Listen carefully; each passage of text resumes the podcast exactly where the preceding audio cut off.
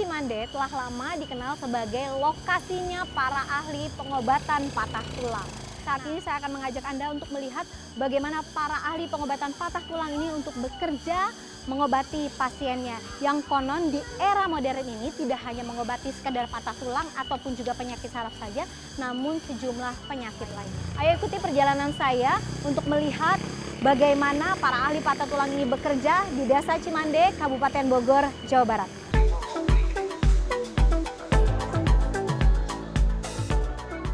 Layanan pengobatan pijat dan urut milik Firmansyah di Jalan Cimande Tarikolot nomor 20, Desa Cimande, Kecamatan Caringin, Kabupaten Bogor ini menjadi lokasi pertama yang saya kunjungi.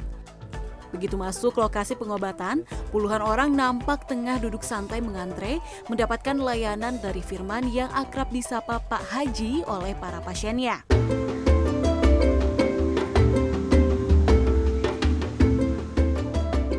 Firman mewarisi teknik pijat dan urut dari keluarganya secara turun-temurun.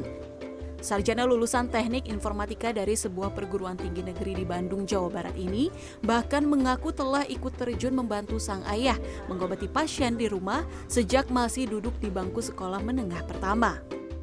Tak hanya mempelajari cara mengobati penyakit terkait tulang secara otodidak, Firman juga belajar teknik pengobatan berbagai penyakit lain, termasuk penanganan terapi bagi pasien cerebral palsy dan juga trauma akibat kecelakaan.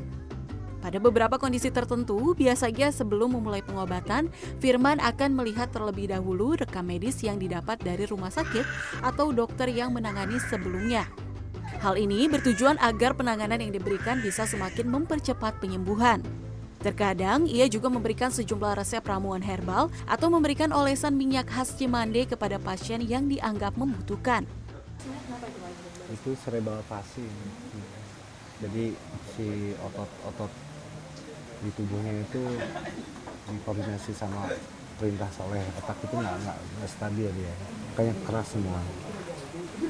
Hmm. Itu yang dilakukan tadi apa itu? Ya, stimulasi lah, biar biar si ototnya kembali lagi uh, lemas dan bisa digerakkan. Tadinya kan nggak bisa ngepang, nggak bisa ngambil barang, sekarang alhamdulillah bisa. Kebetulan kan ada juga yang datang ke sini itu dengan dengan rekap medis yang komplit ya. Jadi kita bisa tahu. Ada juga yang memang habis kecelakaan langsung dibawa. Ya kalau misalkan objektifnya kita pegang kan. Kalau memang di sini ada kendalanya dari pendarahan di otak ataupun memang hanya karena kesleo aja kan kita bisa pegang. Jadi hmm, jadi kalau pengobatan di sini itu ya, ya saya bilang ya nggak idealis ya kita uh, apa sinkronasi juga sama para medis ya. Mengikuti perkembangan zaman, sejumlah tukang pijat dan urut di desa Cimande kini memang lebih terbuka untuk berkoordinasi dengan tenaga medis. Hal ini dapat terlihat dari pemanfaatan hasil ronsen atau rekam medis sebagai rujukan sebelum memulai metode pengobatan yang akan diberikan kepada pasien. Bayu Imam adalah salah satu pasien yang membawa rekam medis saat memulai pengobatan di desa Cimande.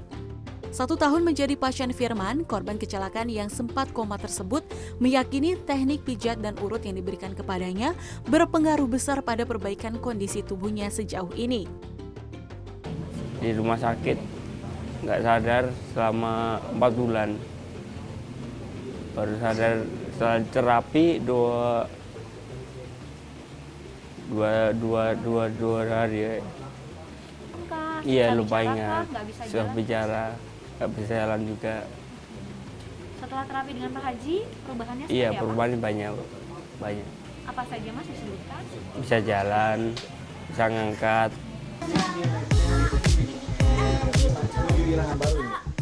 Keyakinan yang sama juga dirasakan Nuri yang menyaksikan langsung Maulana buah hatinya yang telah sebulan tidak bisa berjalan. Dalam sekejap, anaknya kembali berdiri dan berlatih berjalan usai dipijat oleh Firman. Maulana merupakan korban salah diagnosa dokter yang justru menjadi lumpuh usai menjalani perawatan. Ke rumah sakit itu yang dekat, dirujuk katanya penuh, terus ke itu ke? Sukabumi Sekarwangi. Udah dicek sama dokternya dokter anak. Udah apa? Nah spesialis dalam paru katanya cuman radang. Berarti anak saya salah itu salah makan oh, apa diagnosa yang dokter yang belakang eh apa yang tadi bukannya plek gitu cuman radang paru-paru. Jadi anak saya nggak bisa jalan gitu Tukang pijat Cimande lain yang kami temui adalah Herto Husni yang telah melayani jasa pijat dan urut di desa Cimande selama 24 tahun. Herto menyebut butuh waktu cukup panjang hingga lebih dari 10 tahun untuk mempelajari teknik pijat dan urut warisan orang tua.